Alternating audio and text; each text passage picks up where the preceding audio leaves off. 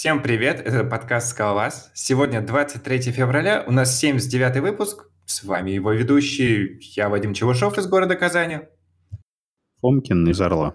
Оля из Сиэтла. А, Гриша из Филадельфии. Женя из Екатеринбурга. Вот, всего лишь с пятой попытки мы смогли представиться все по очереди и не перепевать друг друга. Также у нас сегодня еще есть гость. Гость, представься. Всем привет, я Никита из Гамбурга. Вот, поэтому, как понятно, раз у нас есть гость, мы будем учить гостя для начала, а потом, может, что-нибудь еще обсудим.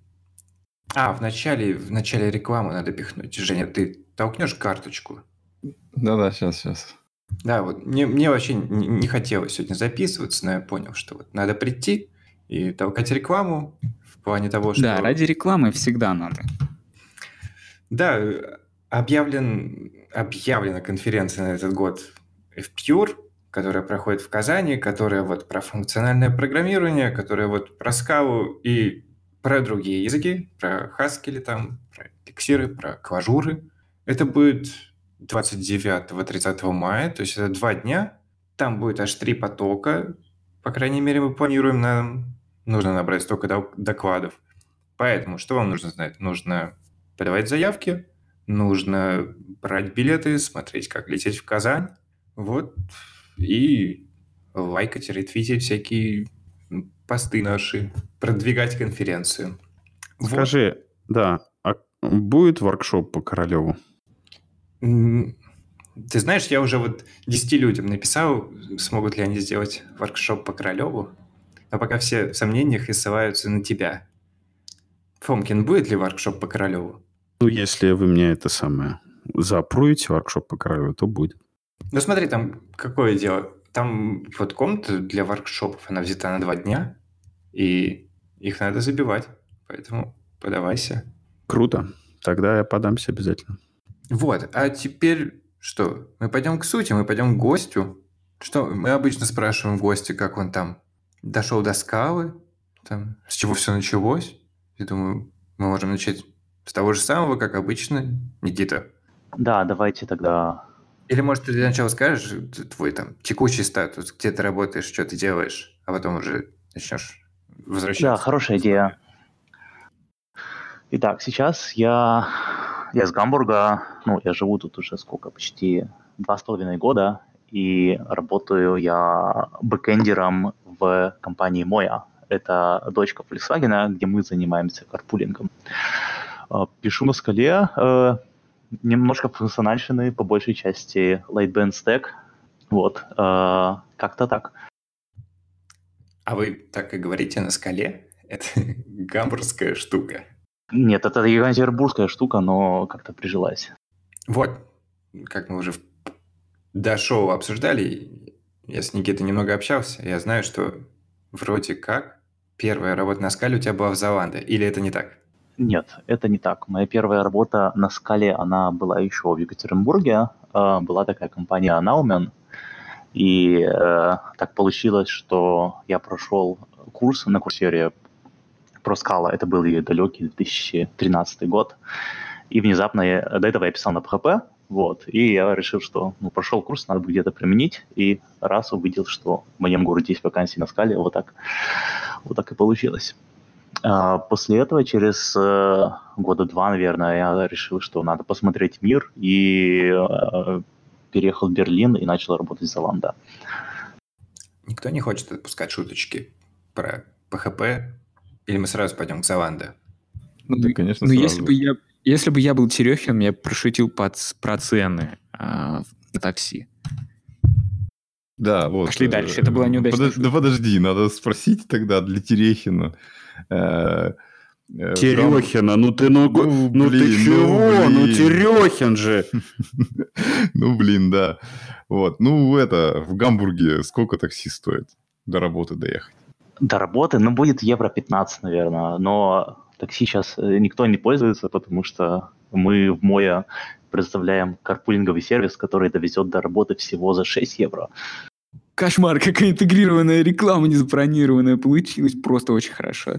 Да, в общем, если прийти в Гамбург, на такси не ездите. Ну ладно, самое важное мы выяснили. Можно в скучные детали спуститься. Что, что там было в Золанде? Сколько ты там вообще ну, проработал? Ну, Золанда я работал ровно полтора года, то есть прям месяц-месяц. А, что там было? Там был у меня ивент-сорсинг на AKP то есть он был э, не, скажем, по какой-то такой практической, э, практически обоснованным, а он был больше обоснованным с э, хайпом, ну, то есть все же хотели Аку, это был 2016 год, и мы решили, чтобы у нас там был наш сервис такой очень масштабируемый, сделать его на ивент-сорсинге. Вот. В соседней команде у нас была такая больше э, функциональная атмосфера, там потому что работал э, небезызвестный э, Эрик Тарибора, и он там пытался продвигать свою F-монаду очень активно, и, собственно, разработчики все его поддерживали. После, после того, как я там проработал э, полтора года, в общем, э, в команде с F-монадой у них э, был такой интересный момент, что F-монада заставляла очень строго следовать системе эффектов, и для того, чтобы э, добавить логирование, в какой-то момент э, потребовалось там переписать чуть ли не треть проекта, потому что эффект логирования не был э, в, изначально в том проекте, и э, такое, такая забавная байка, что две недели на логинг э, пришлось потратить из-за надо. А, а ты случайно не в курсе, э, почему как бы ну, это настолько сложно оказалось? То есть э, что ну, как бы в этой концепции мешало такой расширяемости? Как бы, ну, логин это ведь вроде как бы довольно изолированная вещь. А почему она не могла быть как бы добавлена без того, чтобы все менять? Ну, к сожалению, я не знаю деталей, но насколько я понял, э, было принято решение принципиально следовать э, чистоте эффектов, и э, логинг э, не получилось так быстренько добавить. Э, наверное, из-за того, что сама концепция, наверное, не очень такая зрелая, и многие вещи были просто экспериментами. Ну, там же надо, я думаю, свести... Ну, я думаю, мало кто работал с F-монадой. Я краем глаза что-то смотрел. Один из докладов Эрика, про нее. И... Расскажите мне, что такое F-монада. Вот, да. Я, я... Никита, если я не прав, ты меня поправь. Я то, что уловил, это способ описывать, э, в общем, эффекты, только эта монада такая, типа, композируемого листа, ну, типа, гетерогенного, типа, у тебя, я не знаю, ты описываешь там позенку или вот тоже логирование. Это два разных эффекта, и если у тебя функция использует оба из них, то тебе надо как их э, вместе скомбинировать. У тебя результа... ну, результирующий тип получается, э, ну, не знаю, вот этот f какой-то, да, э, вместе с логированием и вместе там с базенкой. И только тогда ты можешь описывать. Верно ну, это... или нет? Я, к сожалению, не могу тебя поправить, потому что э, я сам с F-монадой работал э, практически, э, практически не работал, и только видел краем глаза, что происходит в соседних командах. И после, не знаю, полгода э, наблюдений мы решили, что в нашем проекте монады мы использовать не будем. Подожди, а какого рода у тебя были наблюдения, что там, не знаю, ребята соседние ходят и рассказывают всем, что F-монады это невероятно круто, и все должно быть чистым, и вы просто так э, криво на них посматриваете, не понимая, о чем они говорят, и потом просто слышите какие-то слухи, что там две недели понадобилось, чтобы все заимплементить. Ну, а, нет, чтобы добавить логирование. Но на самом деле у нас э, был уже проектик в полупродакшене, и переписать его на F-монаду было, наверное, тяжело, потому что нам наваливались э, новые задачи, и вот как раз эта история про логирование, она уже случилась под конец, и я думаю, было такое коллективное решение, что F-монада слишком сложная, и использовать мы ее не будем. Но это было только в нашей команде, то есть в команде с Эриком э, все программисты, естественно, топили за F-монаду и продолжали писать э, эффекты на F-монаде, и никто не жаловался. А, ну, я тоже как бы совсем не уверен в том, что я правильно считаю, но э, насколько я понял, вот этот подход, он похож на, э, как бы, вот как в Tagless Final, типа ты, ну, указываешь, что тебе требуется для э, конкретной функции, но реализовано это совсем по-другому, и, э, возможно, как бы э, там нет такой легкости добав... расширения этого всего. То есть э, тебе надо как бы Э, иметь какую-то монаду, которая поддерживает твои эффекты, которые ты хочешь выразить. И, видимо, если как бы там нет того эффекта, который тебе нужен, что, скорее всего, нужно много манипуляций делать. Ну, я тоже... Ну да, из того, что помню. я вот сейчас пролистала, все так и есть, как ты говоришь. Что есть какая-то монада, которая поддерживает определенные эффекты. Если она не поддерживает, то воспользоваться ты, собственно, этим эффектом и не можешь. Звучит грустно. Что? Грустно очень звучит. Почему грустно? Но в... подобная же идея используется для environment в ZIO. Ну, то есть у тебя есть какая-то, какой-то тип, который э, комбинация эффектов, и потом ты используешь этот тип в вот этом F. Не, ну там еще, видимо, э, как бы другая разница, что она э, вот за счет того, что типа там все в ней реализовано, она тебе гарантирует, что как бы, ну, вот эти эффекты, они правильные, и ты ничего кроме них не сделать не можешь. А если у тебя таглис, то ты можешь там исхитриться и как бы э, не, не соблюдать чистоту всего дела. И как бы там как бы все на, на, дисциплине держится. Имеешь в виду под э, эффекты имплементированы в ней? Э, ну, я, конечно, не знаю, как там это было сделано, но я насколько понял, что как бы если э, вот эффект там описан, то, ну, как бы ты можешь только его использовать и ничего с этим не сделаешь. И как бы, ну, э, как бы это зафорсено в твоем коде, то есть, что какие эффекты ты можешь использовать.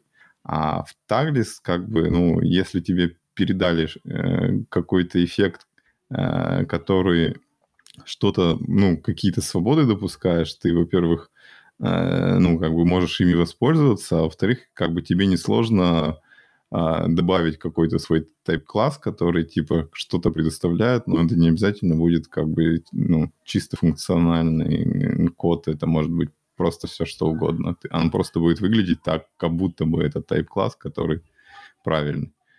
Вот объясните мне, дураку, вот э, я правильно понимаю, что у нас, а, значит, все зависимости прибиты гвоздями на все приложение. Правильно? То есть, например, я хочу, э, не знаю, у меня есть, эм, не знаю, база данных, э, доступ к какому-нибудь э, логеру, еще, еще, еще, еще какие-нибудь хрени. И все эти хрени, они у меня вот в этом вот, в, одном, в одной кучке – там вот если это вот env, я просто Zio тоже не очень много писал, вот, ну, точнее, вообще не писал, вот, и env не пользовался. Правильно я понимаю, что вот этот вот env будет как бы одним типом, в котором у меня будет как бы, как бы ручки для всего. И правильно я понимаю, что когда я хочу сделать тесты, то мне нужно все эти ручки э, реализовать. Правильно? Ну, похоже звучит, но я не знаю. Я же тоже как бы на F-монаде не писал. Вот, ну как бы звучит примерно так, да. Ну то есть, видимо, это звучит примерно формата проблема добавления какого-то эффекта на позднем этапе, формата, как тебе все надо переписать с футур на какой-нибудь другую. Ну, вот я открыл Или мне для каждого, для каждого компонента нужно делать trait, перечислять все зависимости, которые в нем есть, и, соответственно, таким образом э, делается, э, ну, как бы, тестируемым. Этот, такой, этот код делается тестируемым. Так, то есть каждый компонент для Может, каждого да, компонента. Да, да. Я вижу, что тут можно описать для каждого компонента, но все равно у тебя будет top-level какая-то абстракция, которая говорит, из чего у тебя все компоненты состоят. Не, ну это, это окей, это окей. Это конфиг, это спринговский конфиг.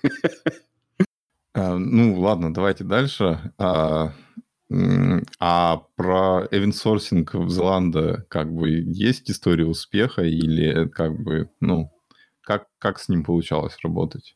Ну, можно сказать, что история успеха есть. Он сейчас в продакшене, и недавно общался с своими бывшими коллегами. Они сказали, что он до сих пор в продакшене, его э, не смогли от него избавиться пока. Эм, вот. А, то есть, как с ним получалось работать? Ну, в 2016-м э, э, Acapella Systems тоже был довольно молодой, и э, мы взяли Кассандру в качестве бэкэнда, а потом мы обнаружили много интересных багов э, с Кассандрой и ее Materialized View. То есть, э, на самом деле, обнаружили не мы, обнаружила другая команда, Кассандру для чего-то другого, э, не для венсорсинга.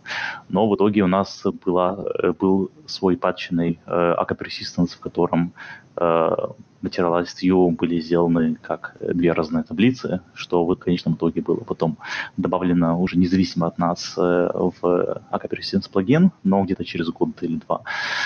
Um, ну, мне кажется, вот сейчас, если смотреть с э, такой перспективы, что по идее, все можно было засунуть в одну какую-нибудь реляционную базу и не использовать event Но в тот момент было не очень очевидно, насколько у нас э, потребуется масштабируемость, и мы решили взяли, взять э, какой-нибудь концепт э, с запасом. Вот. А, а ты можешь как-то ну, суммировать свой опыт и сказать, вот в какой момент действительно нужен инсорсинг, а когда он не нужен? Ну, в настоящее время, мне кажется, очень такой сложный вопрос, потому что в 2016, например, у нас не было баз данных, которые легко масштабируются, при этом в которых есть такие нормальные полноценные транзакции с хорошим уровнем изоляции.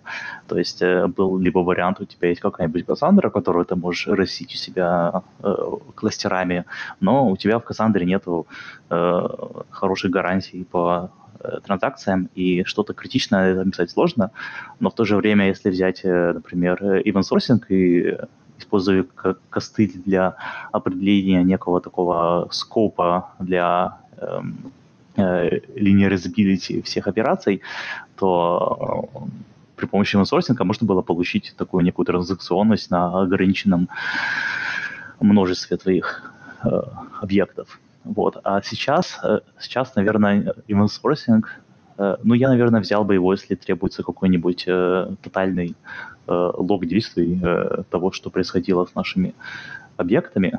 Или, например, если нам требуется какая-нибудь очень быстрая low latency обработка, в которой ну, то есть такой сценарий, в котором, например, читать, записывать, э, читать, изменять записывать базу, такой вариант не подходит по причине большого количества запросов. Мне кажется, все другие э, use cases, они, скорее всего, покрываются просто э, какой-нибудь хорошей масштабируемой базой и каким-нибудь э, красивым stateless функциональным кодом.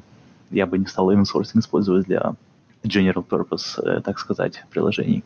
А, хорошо, спасибо. А вот у меня еще такой э, вопрос есть про Зеланды. Э, ну, я как бы ничего толком про них не знаю, но слышал вот а, как бы во всяких блогах от них, а, что, ну, вот они там ведут свой этот течь радара, и вот судя по, по нему, как бы, ну, ком- в компании как бы используется очень-очень много разных э, языков, платформ, и как бы, ну, видно, что а, как бы очень-очень э, разрозненный стек, который используется. Вот можешь немножко рассказать, а, как, типа, вот компании удается менеджить вот этот весь хаос, где куча команд, и все совершенно пишут на разных технологиях, и вот... Ну, это хороший вопрос. То есть, э, наверное, надо начать с того, что в Золанда, по-моему, то ли две с половиной, то ли три тысячи разработчиков сейчас, поэтому э, тут появляется такая проблема, что нанять три тысячи скалистов это просто невозможно, или нанять три тысячи Java разработчиков, или э, возьми любую технологию, и, собственно, в, в Европе, наверное, нет просто такого количества людей, которые ты можешь всех собрать и при этом не заплатить огромные суммы денег. Вот. А, как это все интегрируется? А, ну, у нас э, в Zalando были микросервисы, то есть э, все общалось через э, всякие API и через кавку, поэтому интеграция была в целом не такая сложная, но с другой стороны нужно как-то поддерживать поддерживать активность, чтобы люди, например, как сказать, а, чтобы технологии постепенно не забывались, здесь какие-то продакшн-проекты на них, то есть и все мигрируют, например, с э, Java на Scala, это было бы, наверное, не самый плохой, хороший вариант, потому что Java кто-то должен поддерживать, поэтому тебе нужен э, иметь некий пул разработчиков, и для этого как раз подходят всякие метапы, которые Зан тоже проводит, и ну, проводила, по крайней мере, не в курсе, как, что происходит сейчас, и на метапах как раз можно э, искать новых инженеров. То есть э, как-то как вот так. Или у тебя был немножко другой вопрос э, про ну, техническую Ну да, меня скорее, скорее интересовалось, ну как бы реально это просто были как бы изолированные команды или было так, что там, не знаю, как-то миксовались, что типа люди переключались, там пишут месяц э, на, на скале, потом переключаются и пишут месяц на Java и вот в таком духе. Я не знаю, как сейчас, но два года назад, два с половиной, у нас э, команды особо не фиксовались, но у нас был распространен э, принцип того, что каждый может взять и закоммитить э, в чужой проект, если ему нужна какая-то фича. То есть мы старались э, не сильно э, разнообра... делать большое разнообразие технологий, чтобы, например, э, люди из Java и Scala могли друг другу что-то коммитить. Вот. А, ну, естественно, в проекты, в которых использовалось э, много функциональщины, коммитить было немножко сложнее, но в целом это э, в целом такой подход довольно хорошо работал. Я на эту тему помню, как э, пришел какой-то чувак из Золанда в этот в Backend Secrets, и обосрал скалу, гордо заявив, что он там пришел, он хотел работать на скале, пришел, посмотрел, ему не понравилось, и он что-то там переписал какой-то сервис на ноду вообще. Что это, не знаю, это невероятно прагматично было. А, ну там, да, там любят топить за прагматичность в бэкэнд секрете, и это, видимо, одно из этой серии. Но есть такой вопрос, насколько прагматично вообще что-то переписывать с одного языка на другой, если у тебя уже есть работающий сервис, который оттестирован на юзерах. Uh, ну, ладно, есть у кого-то еще вопросы про Золанда или нет? Uh, ну, я тогда предлагаю перейти к следующей теме про uh, другую работу. Там, по крайней мере, как мне кажется, проект был более интересный. А, ну, я имею в виду вот мезосферу. В общем, да, то есть потом после Зланды а, я решил перебраться в Гамбург и поработать в мезосфере. И там я работал над проектом Марафон. То есть э, Марафон — это оркестратор контейнеров, то есть то же самое, что Kubernetes, но написан был на скале и работал поверх Мезоса. То есть Мезос — это... Э, как его сказать? Это...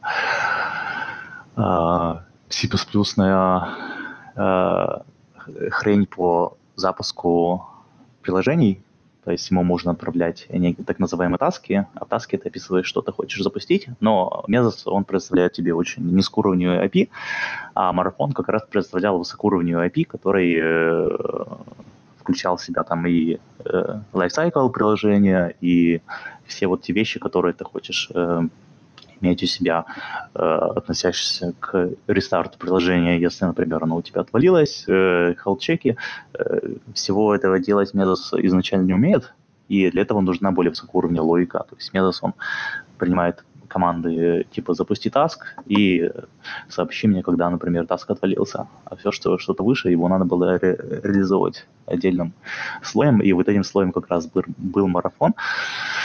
Вот. И он тоже написан на скале, э, по, историческим, по историческим причинам, ну, так и, собственно, остался. А, ну, как бы, а, может немножко рассказать, во-первых, про как бы такие инженерные челленджи, но это все-таки штука была распределенная, и вот примерно там рассказать, что вы использовали, а, чтобы все это реализовать, и немножечко рассказать, как бы, как скала в этом помогало или мешало? Вот, ну, то есть, э, какие были подводные камни? Ну, начнем с того, что давайте я расскажу тогда про марафон, потому что про Мезос я не знаю столько всего, сколько я знаю про марафон. То есть э, марафон, он э, немножко распределенный, то есть он работает в режиме мастер и fallback, то есть используется zookeeper для хранения э, всего необходимого стейта, и вся распределенщина, получается, как раз э, находится в zookeeper, то есть вся сложная часть распределенщины.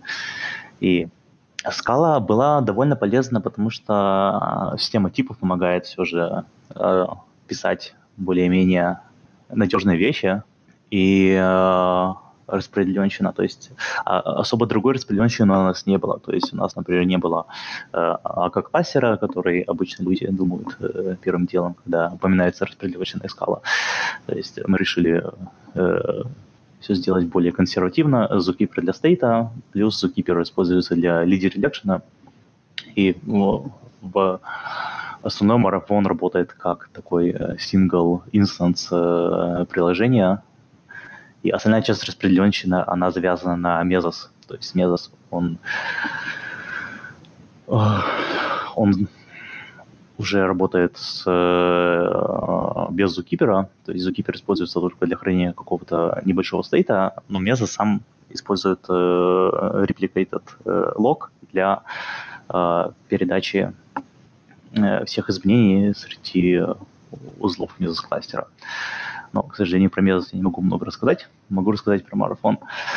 Вот. И одним из таких очень интересных э, моментов было, когда у нас были марафоне проблемы с э, большим количеством э, фьюч, которые создавались и лежали в памяти, когда у нас юзеры, например, пытались перегрузить нас командами. И э, эта проблема, она довольно быстро решилась просто внедрением аковских стримов, э, где бэкпреша помогала нам быстренько разрулить все эти э, фьючи, лежащие э, в очередях на исполнение в third И э, у нас была проблема в том, что иногда если перегрузить марафон, он сваливался в uh, garbage collection death spiral, то есть когда он пытается создать больше тасков, и garbage коллектор зажирает больше CPU, в результате все зависает, вот, и эта проблема была полностью решена при помощи стримов. Вот. Но, наверное, когда мы говорим о распределенных системах, у нас э, надежность, она получается не из-за того, что у нас есть надежные библиотеки или надежные языки, а из-за того, что у нас есть очень хорошая система тестирования, которая позволяет э, тестировать э, продукт э, вдоль и поперек, то есть стандартные практики э, в этом случае это э, есть какой-нибудь тестовый кластер, который работает э, в режиме 24 на 7, и на нем стараются люди что-нибудь сломать и э, найти момент, когда, например, э, приложение э, ведет себя по-другому, ниже э, это было изначально рассчитано. Вот такой кластер помогает э, постепенно находить э, редкие баги, которые не воспроизводятся на обычных тестах. Эм, что еще было такого интересного из, э, с инженерной части? М- так, давай сейчас подумаем 5 минуток и, наверное, расскажу, припомню что-нибудь. Я вот еще подумал, что как жаль, что сегодня нет Романчука, потому что тот же марафон. И мне кажется, Мель, э, Никита, в принципе, любит Аку. А Романчук любит говорить, как Ака не нужна. И мне кажется, вышел бы хороший файт. Ну, мне кажется, не, не было бы наоборот. Они бы сошлись на том, что Ака, в принципе, не нужна. М-м, так что тут даже никакого, никакой загадки нет. Ну, кстати, вот насколько я помню, я давно смотрел когда базу марафона, она достаточно бедненькая была в плане как не совсем функциональная. То есть это была такая э, джавовая скала. Да, все было так. То есть изначально там даже у нас был э, HTTP layer, э, он написан был на Java, то есть по неким таким историческим причинам скала довольно джавовская, сейчас она больше такая акостримовская, по-моему, но, тем не менее, функциональщины в марафоне нет, ну и, скорее всего, не будет, а, потому как проект большой, и э, что-то глобально переписывать э, есть риски регрессии, а на это никто пойти не может. Подожди, а я правильно понимаю, что все, все сошлось как стримам, и, по сути, ну вот самой Аки, не считая вот, ну, что она то, что стримы на ней написаны, то получается, что Ака не нужна. было там? Ну, получается, что акторы не нужны, да. То есть с акторами э, все немножко сложновато, хотя в марафоне есть такая... э, я не знаю, как сейчас, но полгода назад было много вещей, в которых э, акторы, посылающие друг другу сообщения, э, сильно усложняли дебаг и понимание, что происходит, но понемножку акторы заменяются стримами, потому что стримы все же проще для понимания, чем э, актор, который делает сайк-дефекты и принимает любое сообщение. Да, Вадим, и мне кажется, изначально раньше там была тупо ак, короче, растянута, потому что, судя по тем ошибкам, что я видел, то там падали акторы. Хотя это мог быть и бэкэнд каких-то стримов. Ну, да, раньше, раньше с акторами было много возни. Сейчас, наверное, тоже есть, но должно быть поменьше. Все же стримами заменять акторы довольно приятно. А я, я вот сейчас э, ну, глянул э, на GitHub их и заметил, что там как бы ну довольно много проектов еще на Go, Python и всякое такое. Это как бы связано с тем, что ну как бы проект требует интеграции с разными а, другими проектами. Ну типа вот захотелось там нам на марафоне пускать Kubernetes, начали как бы писать, что нужно для этого, и по ходу выяснилось, что неплохо бы написать э, штуки, которые хорошо работают э, с, с кубернетерскими штуками, и их логичнее было бы сделать там на Go. Э, ты не в курсе случайно, как бы, почему, ну, как бы, такой разброс э, идет по тому, на чем какие сервисы реализованы? А ты сейчас говоришь про DCOS или про марафон? Ну, ну да, про DCOS, скорее всего. Ну, DCOS там немножко все посложнее, потому что э, DCOS это такой э, марафон плюс мезос э, с плюшками. То есть э, там поверх э, марафона мезоса добавлена э, куча разных вещей, и э, там не нужен какой-то там high performance для того, чтобы управлять всем этим. То есть Мезос, конечно, ему имеет смысл, чтобы он был написан на C++, а марафон был написан на скале исторически, а все питона вещи, они а, были написаны на питоне, потому что проще собирать все пакеты и пандлить их э, при помощи питона. То есть э, DCS на самом деле такой конструктор из э, очень многих-многих-многих модулей, и питон как раз используется, чтобы его собирать в э, такой один э, гигантский э, скрипт, который все это ставит на кластер. Вот. А сейчас еще э, Мезосфера наша, у нее был там недавно ребрендинг, то есть теперь это не Мезосфера, а D2EQ, то есть э, у нас был там новый CEO, который решил, что надо смещать фокус с DCOS как основного продукта, который мы делаем, на э, Kubernetes. И сейчас развивается очень много проектов, которые исключительно заточены на Kubernetes, и там можно увидеть из этого очень много репозиториев, которые написаны на Go. Вот. И э, э, вся эта Kubernetes э, коллекция, э, она никоим образом не относится к DCOS, это э, тоже отдельный продукт. Вот. А DCOS, он сейчас находится в более такой, э, по большей части, support, наверное, фазе, где большая часть усилий все же уходит на Kubernetes сервисы, которые пытаются сейчас продавать. А вообще мне еще кажется... Kubernetes сервисами? А что-то вы друг друга перебили, и не было ничего понятно, кто что сказал. Э, да, Вадим, давай заново повтори. А, что имеется в виду под Kubernetes сервисами? Э, под Kubernetes сервисами, ну, там есть несколько продуктов. Один из них, например, CUDA, это а, такой э, конструктор для Kubernetes операторов. То есть, э, что такое вообще Kubernetes оператор? Это а, такой еще один слой над Kubernetes, который тебе нужен, когда ты хочешь запускать какую-нибудь, например, базу данных в Kubernetes. То есть, э, тебя недостаточно, а, например, того, что делает Kubernetes сам собой, сам по себе. То есть Kubernetes ты описываешь это э, деплоймент свой и указываешь в нем, сколько тебе там нужно подов, чтобы они запустили, чтобы твое приложение запустилось. Э, но там нельзя, например, э, указать, как, например, деплоить нам новую версию нашего пода, особенно если какой-нибудь база данных, у которой там есть какой-то очень специфичный порядок, что надо сначала, не знаю, там обновить э, эти ноды и потом их выключить из кластера в, э, на новой версии включить обратно в кластер. Э, подобные действия, например, они в Kubernetes описываются очень сложно. И для этого есть такое понятие Kubernetes оператор, который такой мета э, слой над Kubernetes, который позволяет использовать эти вот такие сложные шаги, которые у тебя ты можешь описывать э, последовательно, параллельно, задеплой это, задеплой это, после этого сделай что-то еще, вот. И такой в Kubernetes сделать не получается, и Kubernetes оператор это такая сейчас модная вещь в мире Kubernetes. Вот. И э, сейчас как раз один из проектов является вот э, CUDA, это Kubernetes Universal Declarative Operator, позволяет тебе писать операторы. Потом есть, э, опять же, своя дистрибьюция Kubernetes, насколько я понимаю, но вся эта Kubernetes движуха, она уже случилась как раз э, с того момента, когда э, я покинул мезосферу, поэтому я не знаю всех деталей. У кого-то еще там был вопрос, правильно? Помимо Вадима. Да. А, да. Да. Короче, э, я просто хотел сказать, ну, то есть уже не был вопрос, почему они там на скале пишут часть сервисов, а часть на Go. Я просто заметил по репозиторию, то, что у них просто есть определенные, просто определенные репы, которые со скалой.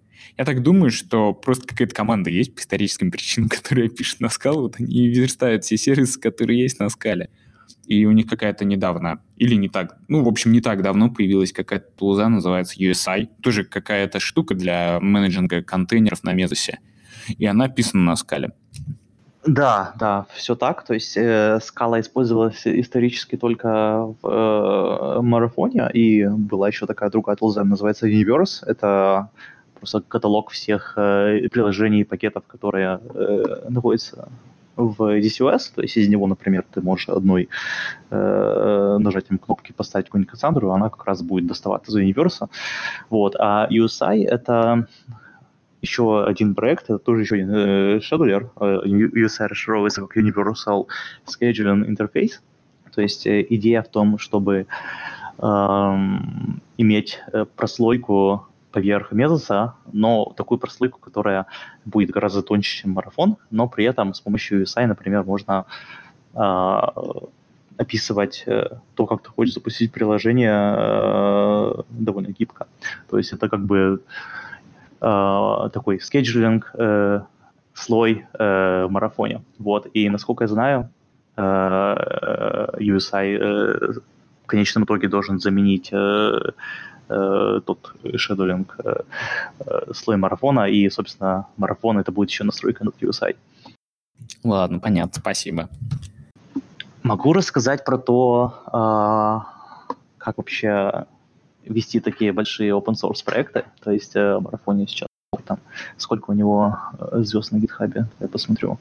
Да, вообще хорошая идея. У нас многие спрашивали, каково вообще вести какой-то проект на open, open source проект, за что там платят деньги и, ну, типа, как, как вообще прибыль с этого снимает?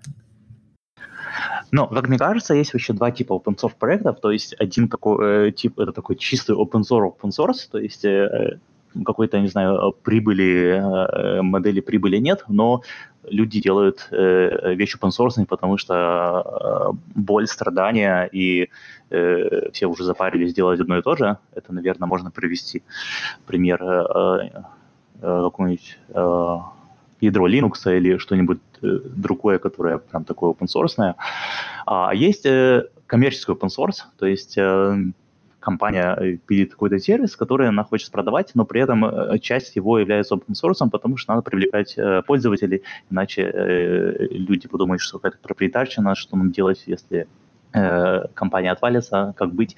Вот. И марафон — это я бы, наверное, отнес его к варианту коммерческого open source, потому что он выполняет довольно много вещей э, в DCOS, а также есть такая штука, как DCOS Enterprise, и она как раз за деньги, но марафон там тоже используется, поэтому э, э, прибыль, получается, она не идет конкретно от марафона, она идет от другого продукта, где марафон используется. Но так как марафон э, довольно сложен и есть э, куча людей, которые хотят в него контрибьютить, потому что им нужна какая-то фича, то было решение сделать его open source.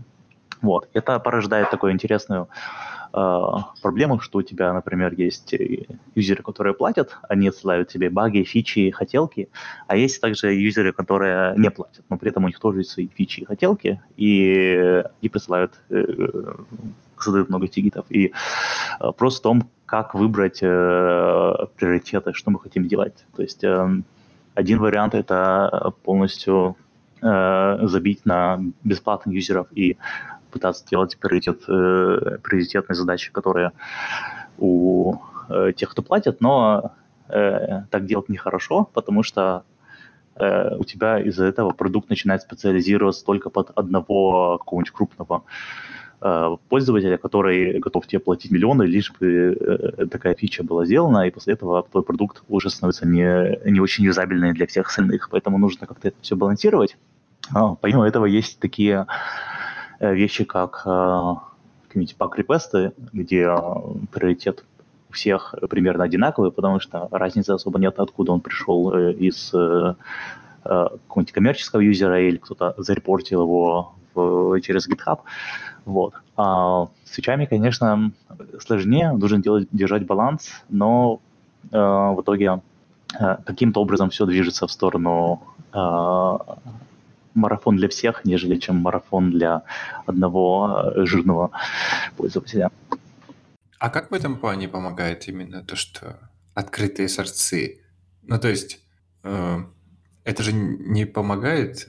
Ну, если у тебя, ты и так знаешь, что у тебя, допустим, пользователи есть платные и бесплатные, ты же все равно будешь вот этот момент контролировать, ну, какие фичи куда пойдут, чтобы соблюсти вот этот баланс и не стать каким-то скидывали ровно для одной компании, которая подходит.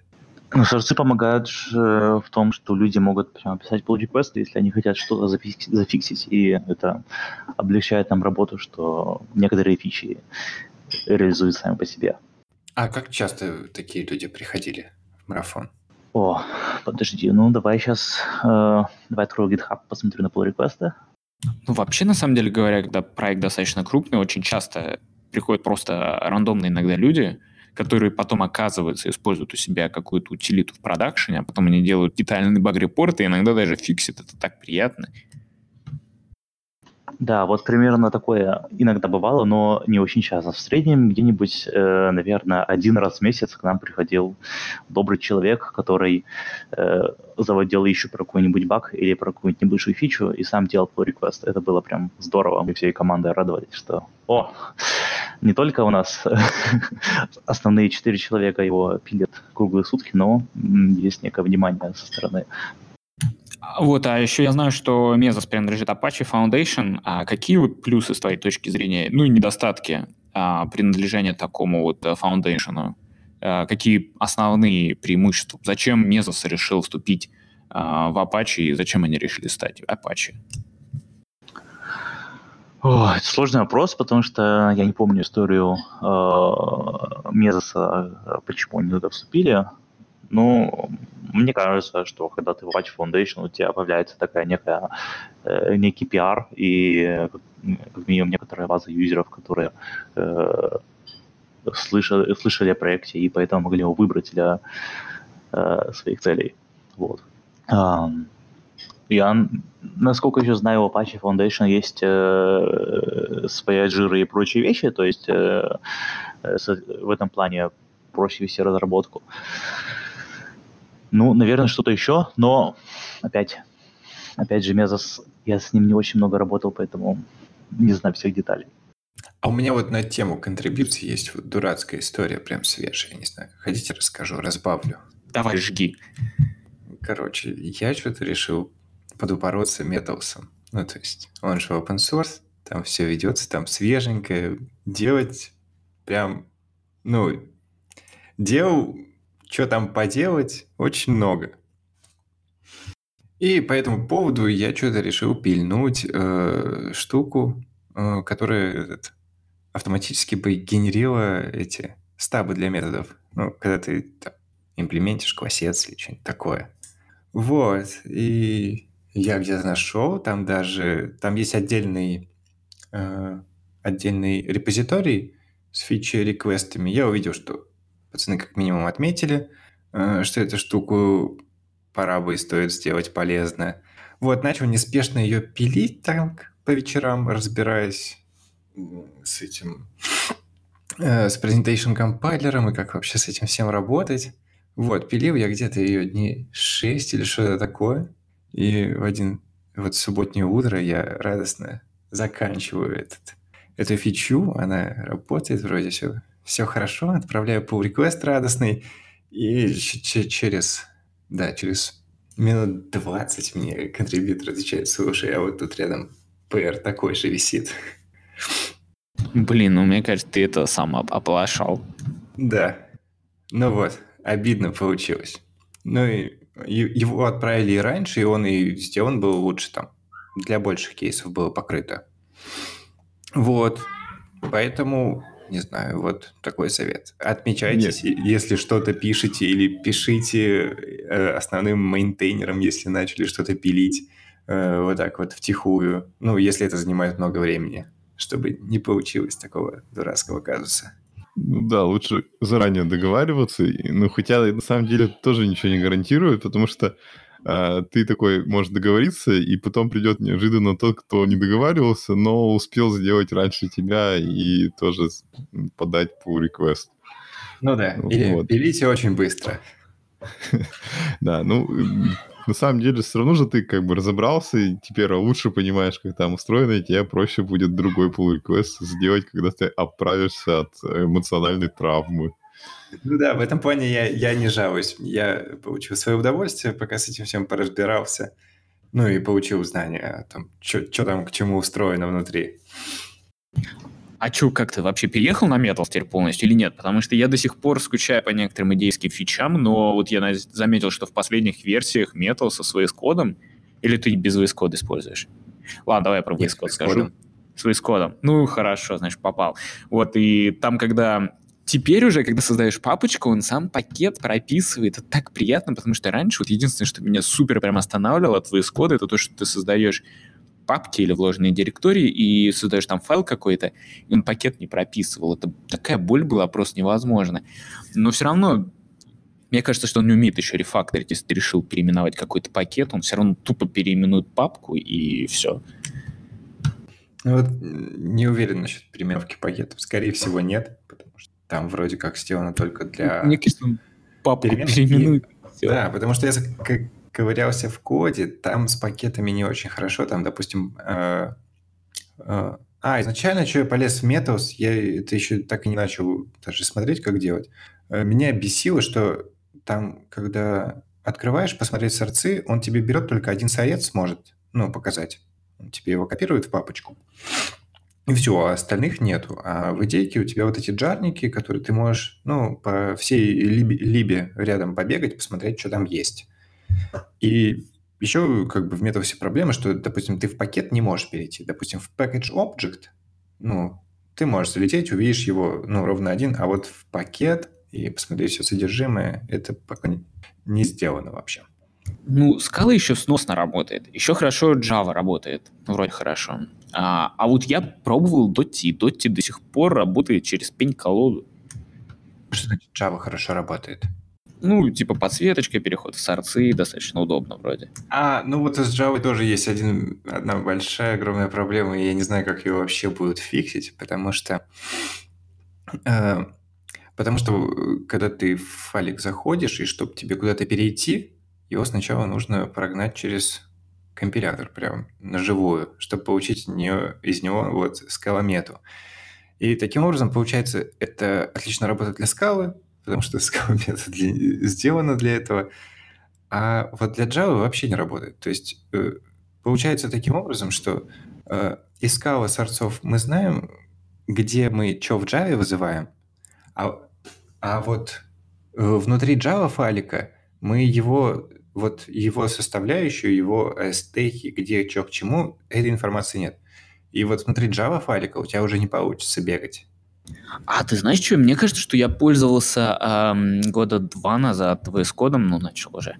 И я загружал какой-то Java проект и мог переходить по пакетам уже тогда, то есть без металса, там какая-то инбилд поддержка была.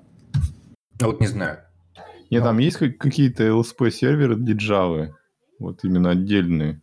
Ну вот да, там именно заведена такая штука, чтобы как- как-то сделать интероп вместе э, между Metals и вот каким-то джавовым LSP-сервером, чтобы можно было его использовать, но я пока сомневаюсь, что это будет в, хоть каких-то приоритетах и как-то вообще возможно сделать. Хорошо, Никита, а ты в чем пишешь и чем сейчас занимаешься?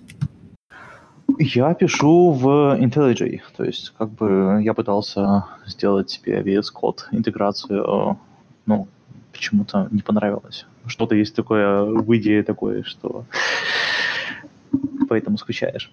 Вот. А, сейчас я пишу в основном есть проекты на акостримах, но мы думаем взять для нового проекта Zio и написать что-нибудь на Zio, потому что модно, молодежно и надо пробовать что-то функциональное.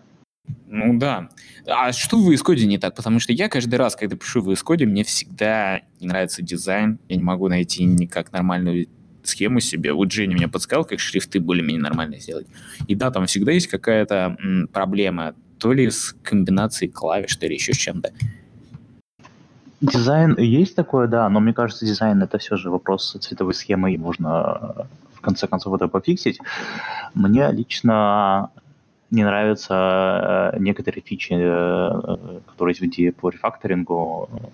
Э, в исходе почему-то я не нашел того, что у меня было в IntelliJ.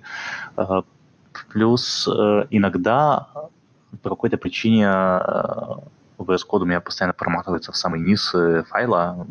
Я не знаю, это фикси или нет, но когда я пробовал это 2-3 месяца назад, меня это особенно сильно взбесило, и больше я к нему не прикасался. А, ну, давайте про там акостримы в современном мире из Zio, и, и как бы почему вы решили ну, переходить на Zio с акостримов? Ну, проект с акостримами остается как есть. Э, мы просто думаем написать новый сервис и из него взять э, э, что-нибудь такое функциональное. То есть у нас набралась такая критическая масса людей в команде, которые хорошо пишут функциональный код, вот. И мы решили, что давайте мы возьмем ZIO для нового проекта. А, ну, а, а, а, а не, почему не кота-эффекты, например? Вот, слушай, не знаю. У нас э, у меня в команде работает э, VM, которая пропагандирует ZIO, и мы решили, что э, возьмем ZIO. VM это один из контрибьюторов? Да, да. Она постоянно на конференциях рассказывает про ZIO и FP. Ну, тогда понятно, у вас нет шансов вообще. Да, у нас только SEO, мне кажется, он тут. Э, помимо этого, то есть будет что-то сложно попробовать другое. У меня вот на эту тему насчет SEO, то есть я никогда особо серьезно не всматривался в него, ну, то есть... Э, но недавно я вот заметил один хороший кейс, когда бы он вот зашел был бы полезен, так получилось, что сейчас пилим э, на вот этом, на ГРПЦ сервисы круды и прочие вот такие опишки. И как оказалось, там я до этого особо вообще не вникал, как эта фигня работает. Но там вот есть тема с этой ошибкой. То есть в ГРПЦ, ну вот, который сказал ППшный, ну и, наверное, такая же тема в Java, что э, он же, как сказать, чтобы тебе передать чтобы тебе передать корректную ошибку, то есть которая бы транслировалась вот по ГРПЦ, тебе нужно троуть именно э, ее от, от определенного вот этого, от, от определенного парента какого-то вот gRPC-шного, который бы описал, что у тебя там bad request или у тебя внутренняя ошибка или что-то такое. И вот в этом плане я подумал, что Zio был бы замечательным, потому что можно было бы тогда на уровне интерфейсов там зафиксировать, что у тебя должна быть не просто какая-то хренотень, которую ты просто exception бросил на ходу, а именно вот, не знаю, там, либо привел это к, ну, к ошибке, которая типа пользовательская или внутренняя, вот, и это было прекрасно, и прям через неделю я увидел, вот после этой мысли я увидел анонс, что чувак, который пилит Scala PB, э, вот заопенсорсил проект, где э, вот этот Scala PB прямо для Zio, который генерит интерфейсы, используя Zio, и как раз вот этот, вот этот вопрос там именно и решен. А покажи-ка, дай-ка я сейчас посмотрю, мне интересно. А он, по-моему, что-то типа Zio gRPC назывался. Zio gRPC, да. Блин, если вот так все дальше пойдет, мне придется Zio везде втаскивать. В смысле, что у тебя будет и TOF, и Zio, и все в одном проекте? И Zio, и TOF, и коты, и еще что-нибудь. А насколько вообще хорошо вот так смешивать разные функциональные либо насколько они совмещаются друг с другом? А, мне кажется, превосходно. Есть достаточно известная в узких кругах библиотека, которая называется Izumi, это DI скаловый. И они, мне кажется, они достаточно успешно используют Zio и какие-то свои подходы.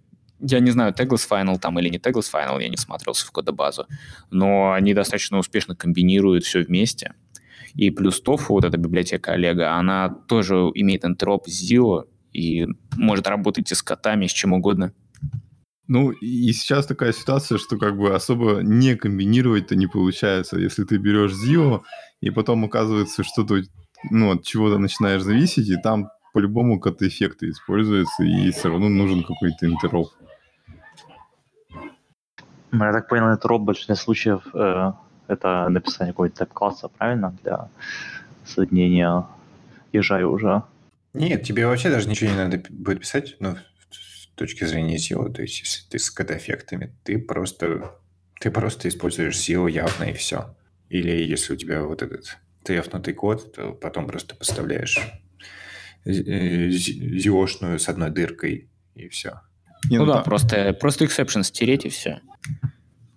Нет, там просто бывают такие вот случаи, что типа, ну, ну как бы есть какая-то библиотека, которая написана на кат-эффектах, и тебе надо, типа, используя кат-эффекты, что-то описать и туда внутрь засунуть Zio. Ну, э, и как бы, ну, тебе все равно приходится как бы знать, что в кат-эффектах есть вот как бы такие дата-тайпы, а их примерно так надо применять. Ну и вот, типа того.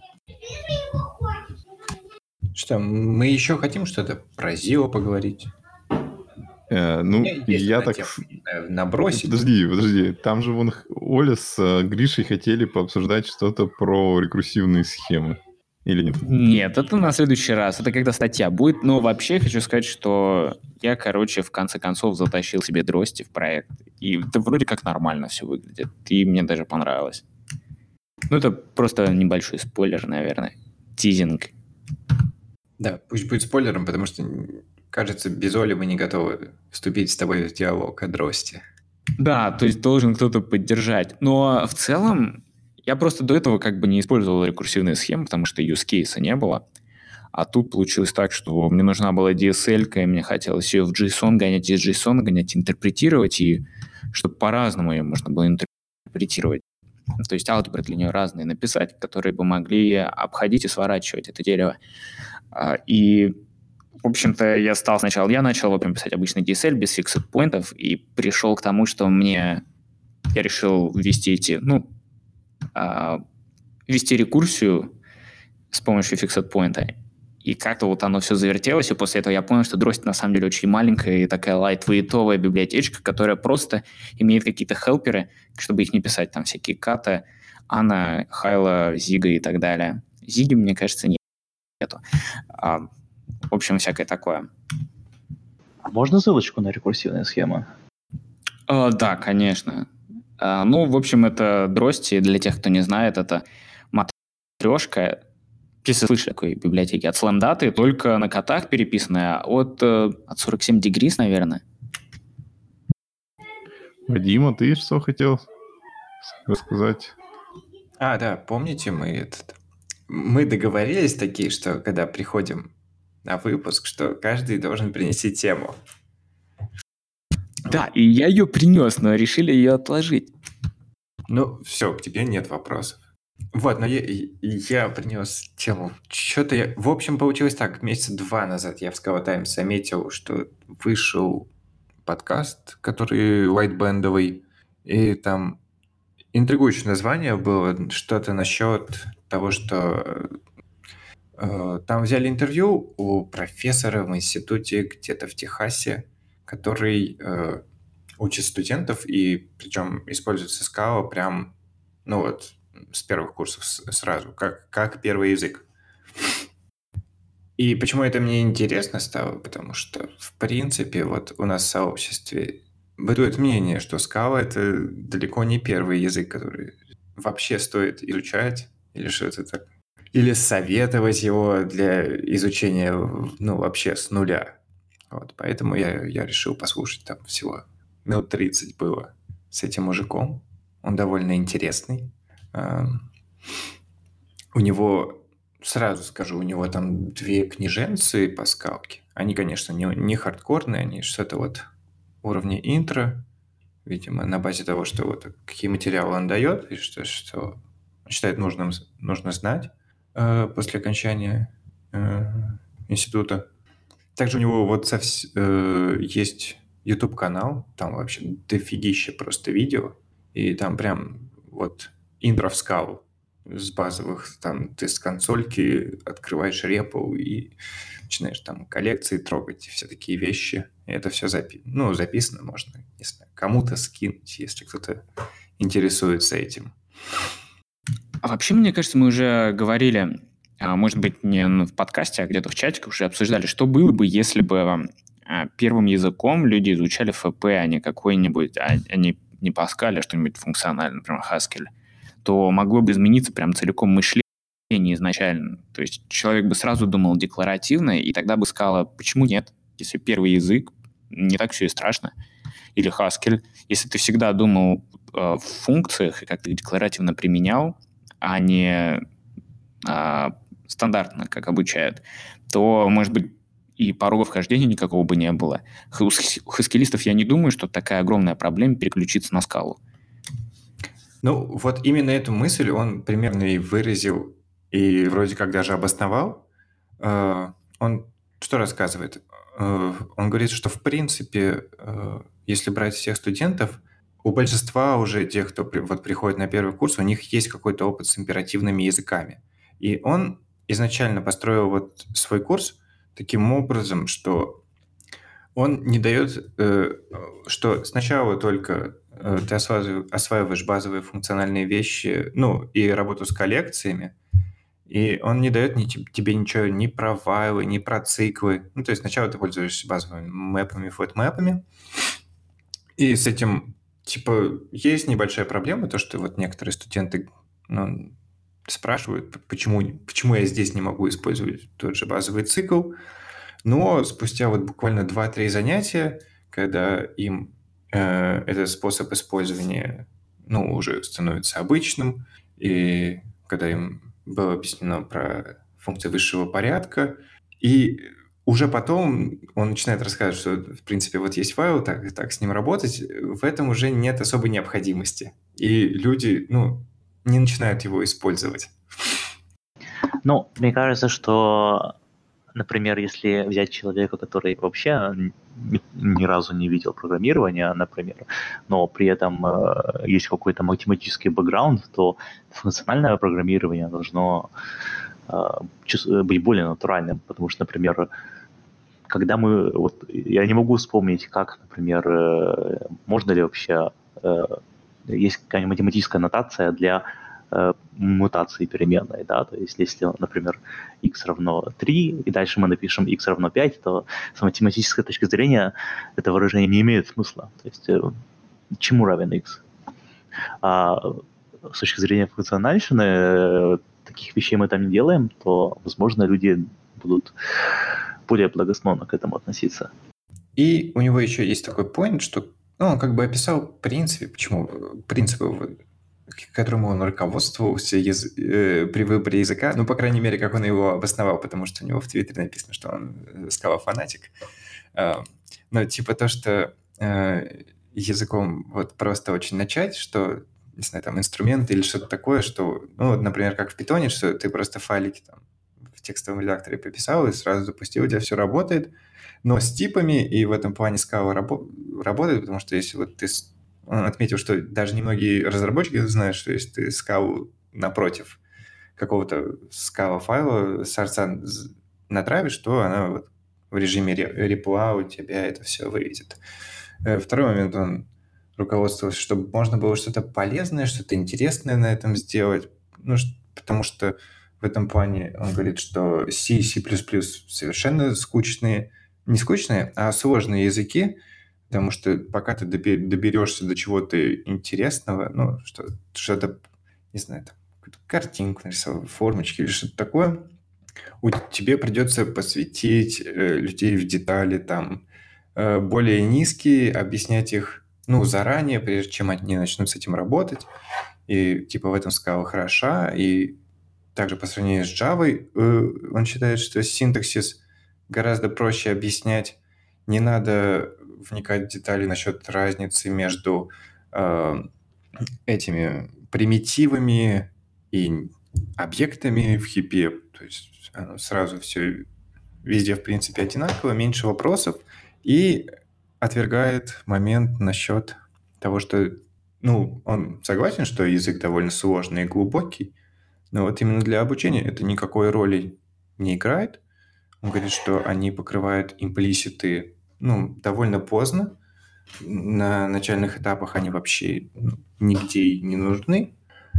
И, в принципе, что э, модель обучения там соответствует той градации, которая вот есть, э, не знаю, у скала-центра, у Одерски, которые типа как языка, э, как уровень знания языка, типа базовый, там, intermediate, Э, библиотека писателей, все такое. Ну, типа, как, как итог, как, как итог, то есть мне показалось это интересно, что он выдвигает, что в принципе, как первый язык скалу, почему мы никому не рекомендуем? Я рекомендую. Изучайте. Ну, тут, наверное, проблема в обучающих материалах, что большинство ну, материалов, они рассчитаны как раз вот на людей, которые уже что-то знают, и а, для них это все написано.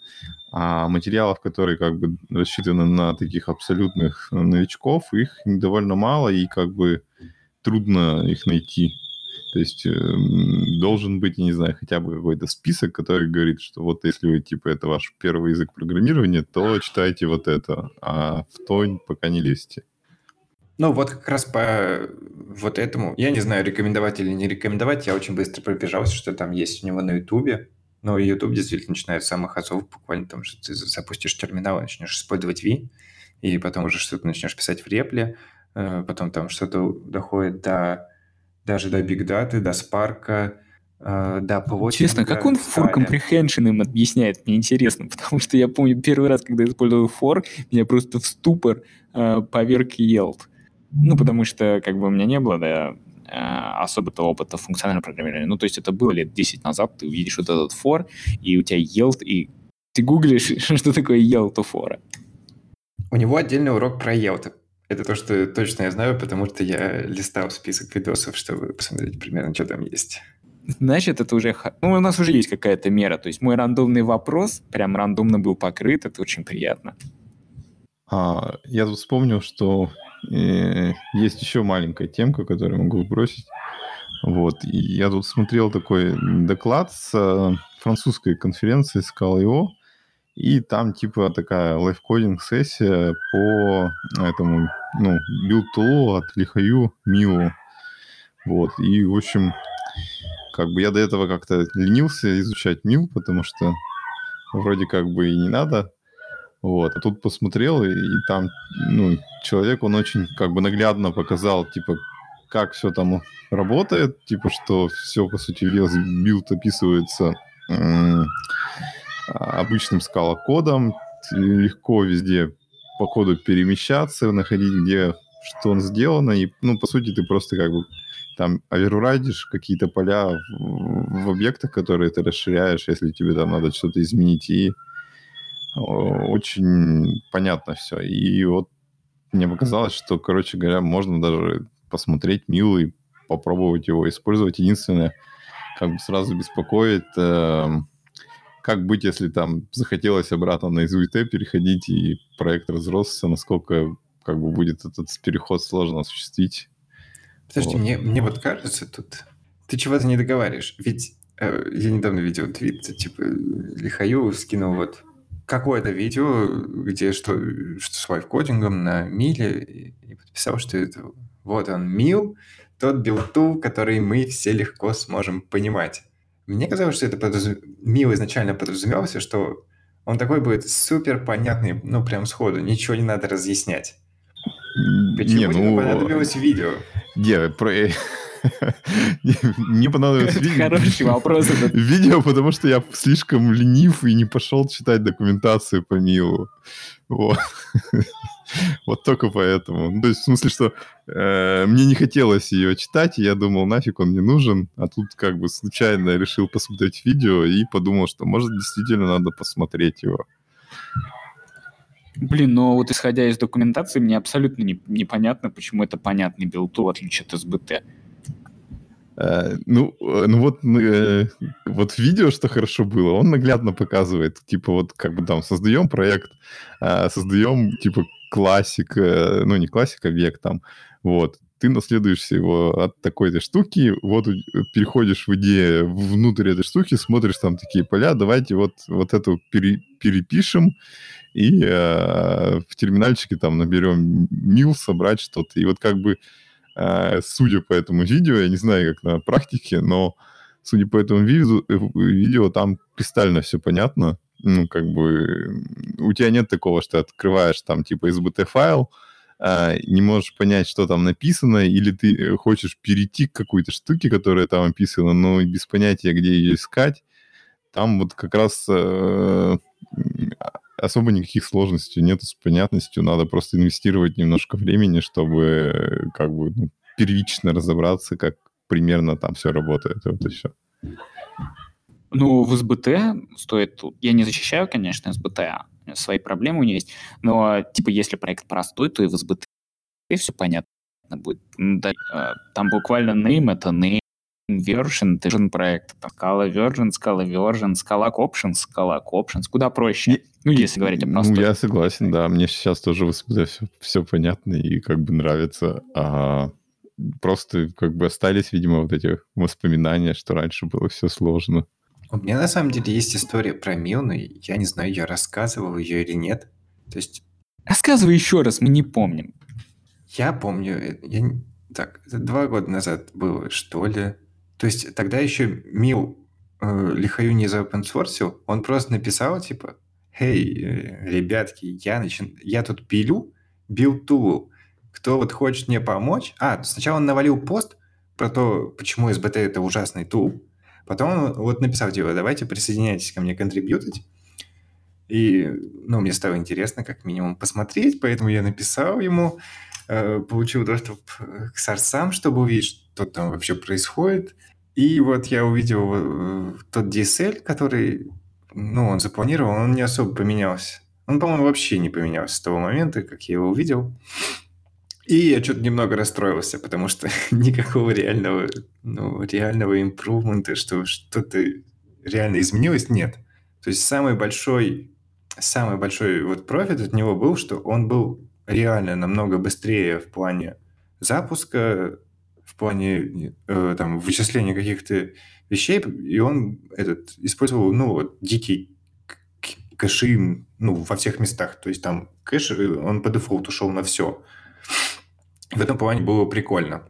Ну, то есть, хоть какие-то бонусы. А вот именно с точки зрения, что это будет что-то более понятное, чем СБТ, в этом плане он вообще с моей стороны не оправдал надежд. Более того, он использует ровно вот прям ту же.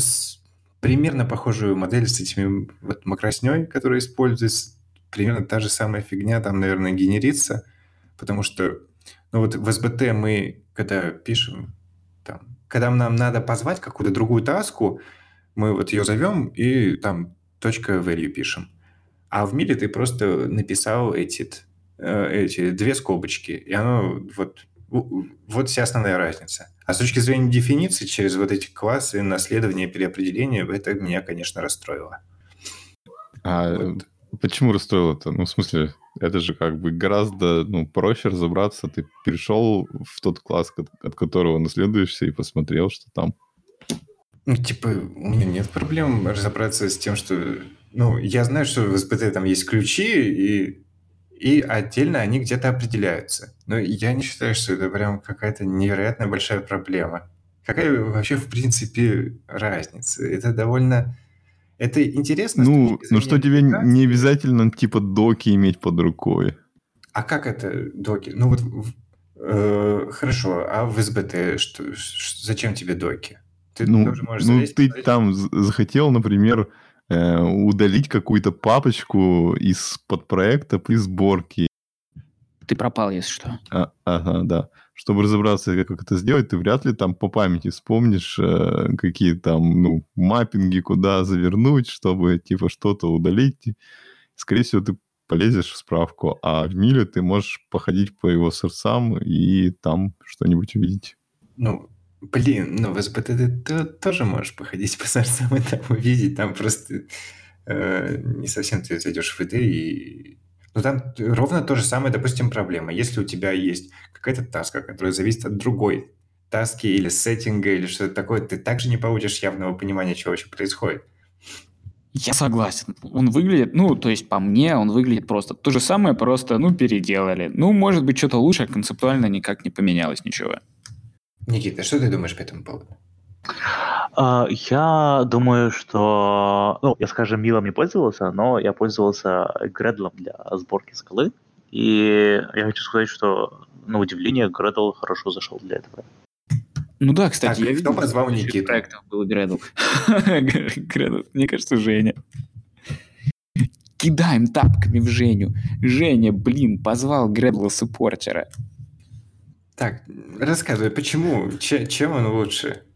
Ну, э, субъективно кажется, что он шустрее, то есть, э, ну, шустрее и синтаксис понятнее, так сказать.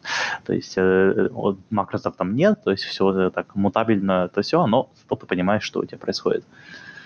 Ну, вот я, кстати, недавно один проектик там э, немножко ковырял джавовый на гредле, и реально удивился, что когда ты запускаешь тесты, там всегда происходит этот резолв зависимостей, и чтобы его отключить, надо там явные флаги выставлять, что, чтобы он этого не делал. Иначе у тебя запуск одного теста приводит к тому, что ты по минуте просто ждешь, чтобы он тебя проверит, что все актуальненько. А вот в SBT есть удивительная фича, называется закэшировать зависимость. Как этот флаг называется? А, сейчас, секунду, посмотрю. Это для тех, кто, кто все еще не использует курсир? Это и для тех, кто использует курсир. А ты флаг смотришь э, в документации или в сердцах? Я, как у меня первая версия, я смотрю в сердцах. Так это называется Update Options Value with, with Cached Resolutions. Um, короче, смысл в том, что он у тебя uh, кэширует все, что он заапдейтил, неважно, чем у тебя бэкнуто, Ivy или у тебя курсир, и uh, когда ты тесты запускаешь, по идее он не резолвит, не качает ничего, и как-то быстро все это закэшированно прогоняет, я не знаю, в чем отличие от обычного режима. Единственное, что я заметил, что если у вас есть плагин Dependency Graph, и вы захотели построить Dependency Graph плагин, то он действительно кэширует зависимости, и Dependency Graph ничего не покажет, потому что он никогда ничего не будет резолвить. А, но, кстати, возможно, это будет скоро пофикшено. Ну, это хорошо, да. Кстати, вот я вспомнил, что вот, типа, есть же такой проект MDoc, он как раз, по-моему, используется в Metals, ну, то есть это типа скалометовский проект для документации.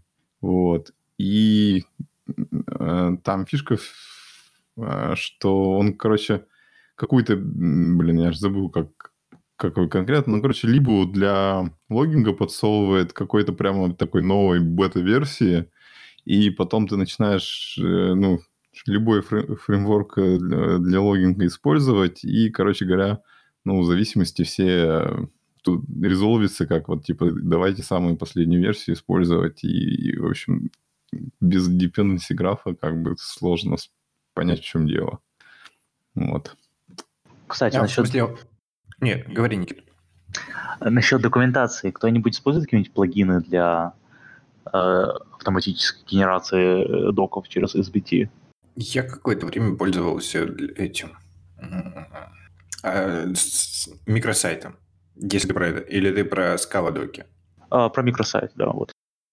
Ну, Да я я пользовался микросайтом. и я доволен, в принципе. Еще есть какая-то штука лайтбендовская, у меня ребята пробовали, и они тоже остались довольны. Это вот э, та, которая генерит для, для Аки э, вот э, документацию. И там есть какая-то фича очень прикольная в плане, что ты как-то из коробки по, по- у них описано, как это сделать, ты легко настроишь насчет э, версионирования и последних версий. Вот этого нет в микросайтах. А вот есть в той штуке, которая используется лайтбендом, я сходу не скажу. Не парадокс ли это случайно? Возможно. Я очень хочу себе в один проект затащить его, но у нас там read the docs, и там столько документации, что можно ли как-то перейти от обычной МД быстро к микросайту? В чем, как, какой путь? А, с- а в чем проблема? Накидал эти МДХи... А ты просто папку, МНДХи и просто перекидываешь? Э, Да, а что еще с ними делать? Ну, а, сверху блин, не, не совсем МДХи, он поддерживает РСТ? Хрен его знает. Мне кажется, должен быть этот форматер, который бы перегнал RST в MD. Есть, если я не ошибаюсь, такая хаскельская тулза, которая позволяет гонять э, MD в RST, в кучу других э, Markdown-подобных форматов, и это должно решить, мне кажется, все проблемы. Она Пандок вроде называется. Да, да. Точно. Но у Пандока тоже были какие-то проблемы. То есть он перегонит-то перегонит, но руками все равно надо будет поправить что-то. Ам, ну, я, насколько понимаю, у нас как бы темы закончились, да, или нет? Или еще что-то есть? Но у меня все, на самом деле. Ну, мы же сколько пишем сейчас, 20 где-то. Ага, ну давайте тогда будем закругляться, давайте дадим нашему гостю а, время, для, чтобы он мог сказать любые слова, любые там рекламы сделать. В общем, что хочет. Ты тоже подумал о той, фра- о той формулировке, которую не произнес, да? Ну да, что-то вроде этого. Я не понял, вы хоть напишите. Так, ну я на самом деле рекламу никакой не приготовил, потому что зачем? Вот. Ну, можешь сказать все, что, а, все, что хочешь. А, можешь не, не, не рекламировать, можешь просто сказать а, «Передать привет бабушке».